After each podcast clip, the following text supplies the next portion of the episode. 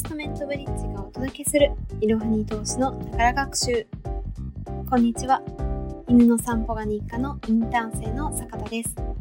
本日は記事のご紹介です。本日ご紹介する記事はイデコの節税効果はどれくらい？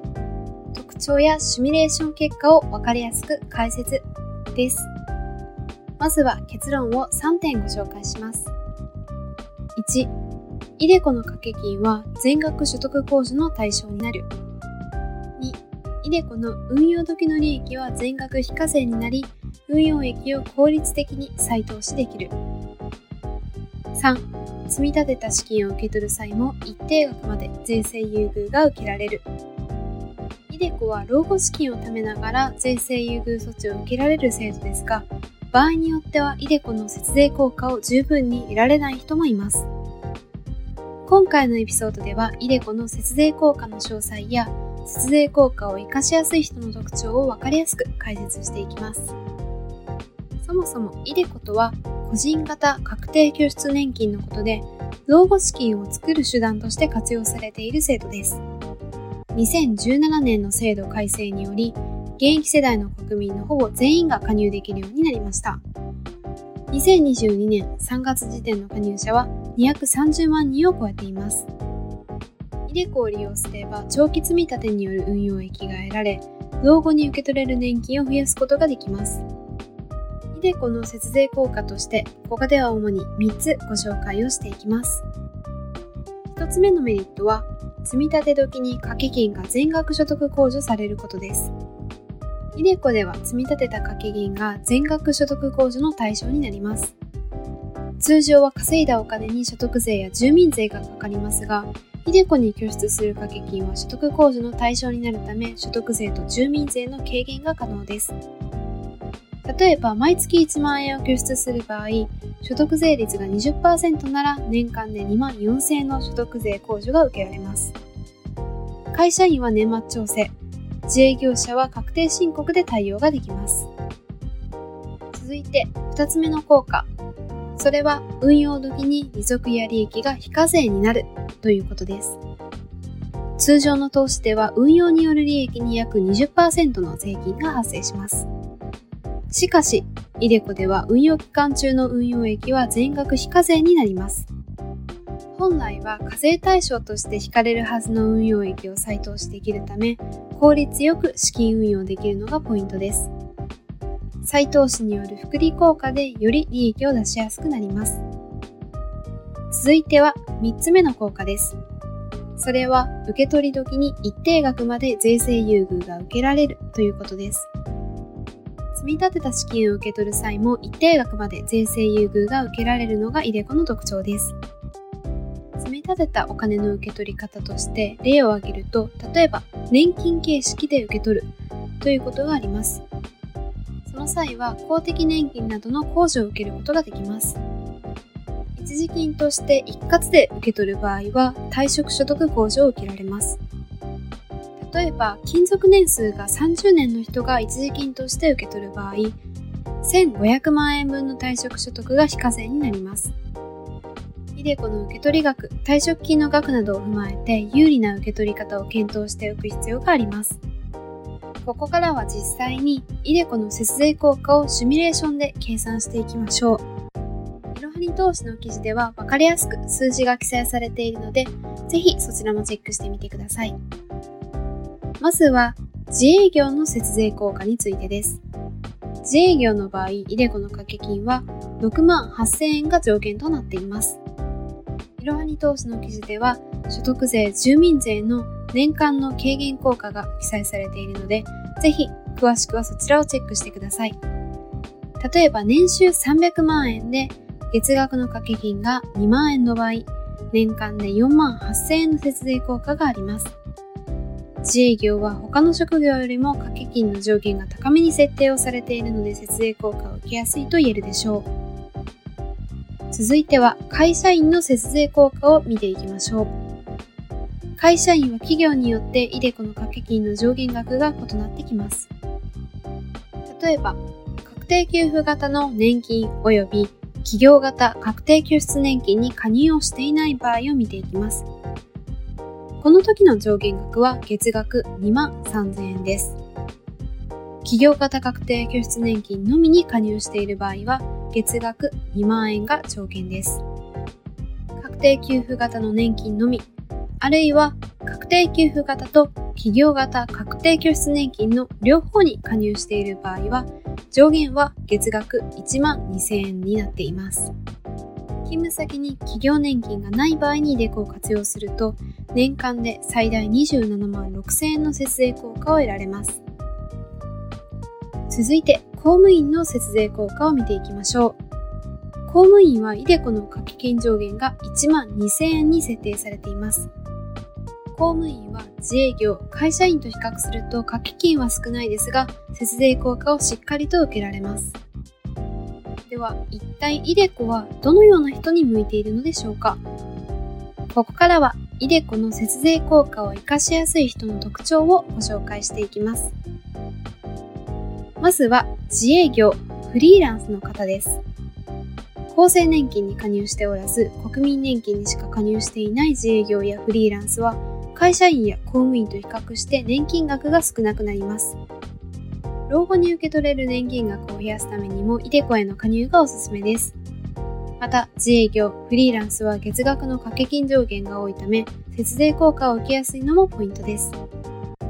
厚生労働省の調査によると、国民年金だけを受け取る人の平均年金月額は約5万6千円。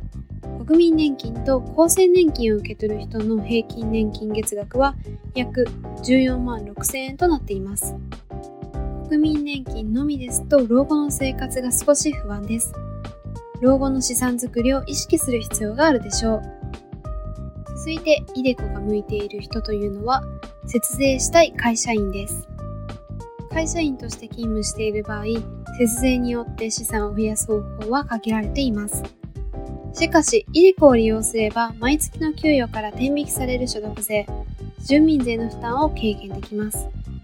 給料アップが難しい状況で老後資金を貯めるには、節約できるお金を見つけるのがとても大切になってきます。続いて、イデコが向いている人は、貯蓄が苦手な人です。手元にあるお金を使ってしまう癖がある方は、老後資金をじっくり貯められるイデコがおすすめです。イデコは原則60歳まで解約受け取りができないので、無駄遣いを防ぎつつお金を積み立てることができます。将来のことを考えて少しずつでも老後資金への意識を高めていきましょう。ここまでお話を聞いてイデコを始めたいと思った方もいるのではないでしょうか。ここからは具体的にイデコで節税効果を得るまでの流れについてご紹介をしていきます。まずは、掛け金や運用商品を選んで手続きをするというステップです。まず、イデコを利用できる金融機関を選択し、イデコへの加入手続きをします。イデコを利用する金融機関の選び方としては、例えば、運営管理の手数料が無料かどうかといったことや、商品ラインナップが充実しているかどうかということを調べてみましょう。運用商品の選び方としては、例えば、元本確保型、元本変動型。これらは安全性とリスクを加味して選択しましょう。投資地域では全世界対象、日本国内、先進国、新興国などから選択をしましょう。運用方法の場合は安定性のあるインデックス型かリターンの大きいアクティブ型から選びましょう。イデコの運用商品や金融機関の詳細については、いろはに投資の記事でも記載しているので、ぜひ概要欄の方からチェックをしてみてください。イデコ開始後は毎月自動で掛け金が引き落とされるため手間いらずで積み立てができます。はじめの手続きさえ済ませれば、あとは指定した商品が自動的に購入されます。運用商品は途中で変更もできます。定期的に運用状況をチェックしましょう。続いて必要なことは、年末調整や確定申告で所得控除申請をすることです。イデコの節税効果を得るためには、年末調整、確定申告で課税所得控除の申請が必要です。具体的に自営業の場合は、確定申告の際に、小規模企業共済と掛け金払込証明書を提出する必要があります。会社員、公務員の場合は、掛け金が給与天引きとなり手続きは不要です。続いて、受け取り方法に沿って手続きを行いましょう。60歳以降にお金を受け取るときは、受け取り方法に合わせた手続きを行います。イデコの受け取り方法としては2つ。年金で受け取るという方法と、一時金として受け取るということがあります。年金で受け取るときは公的年金控除の対象となり、金額によって確定申告が必要です。一時金として受け取る場合は、退職所得控除となり、勤務先に退職所得の受給に関する申告書を提出しましょう。では、最後に、イデコに関するよくある Q&A をご紹介していきます。まず、最初の質問は、積立 NISA と iDeCo はどちらが節税効果があるの？という質問です。積立 NISA と iDeCo は非課税対象の範囲に違いがあります。節税効果の違いとして、まず積立 NISA は投資から得た運用益のみが非課税です。iDeCo は運用益に加え、積み立てている掛け金の全額も非課税です。節税効果を重視するなら iDeCo に軍配が上がります。積立 NISA は資金を自由に引き出せる、数百円単位で始められるなどのメリットがあるので、ライフスタイルと合わせて選ぶのがいいでしょう。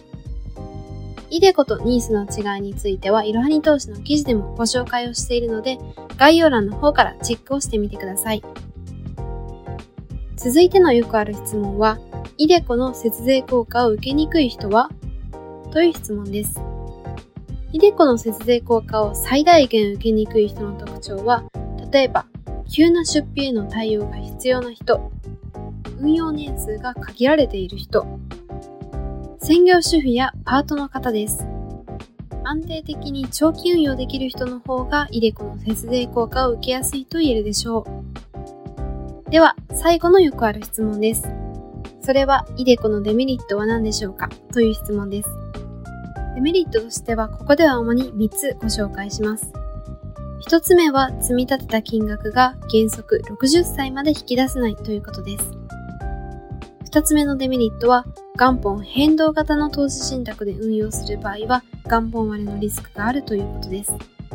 3つ目は、毎月の掛け金に上限が設定されているということです。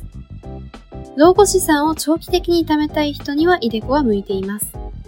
もしも元本割れが不安であるのならば、定期預金や保険を利用した元本確保型も選ぶのも手です。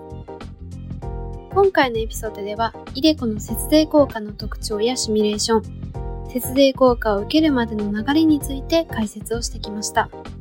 最後に、このエピソードの重要なポイントをまとめます。1、イデコの掛け金は全額所得控除の対象になる。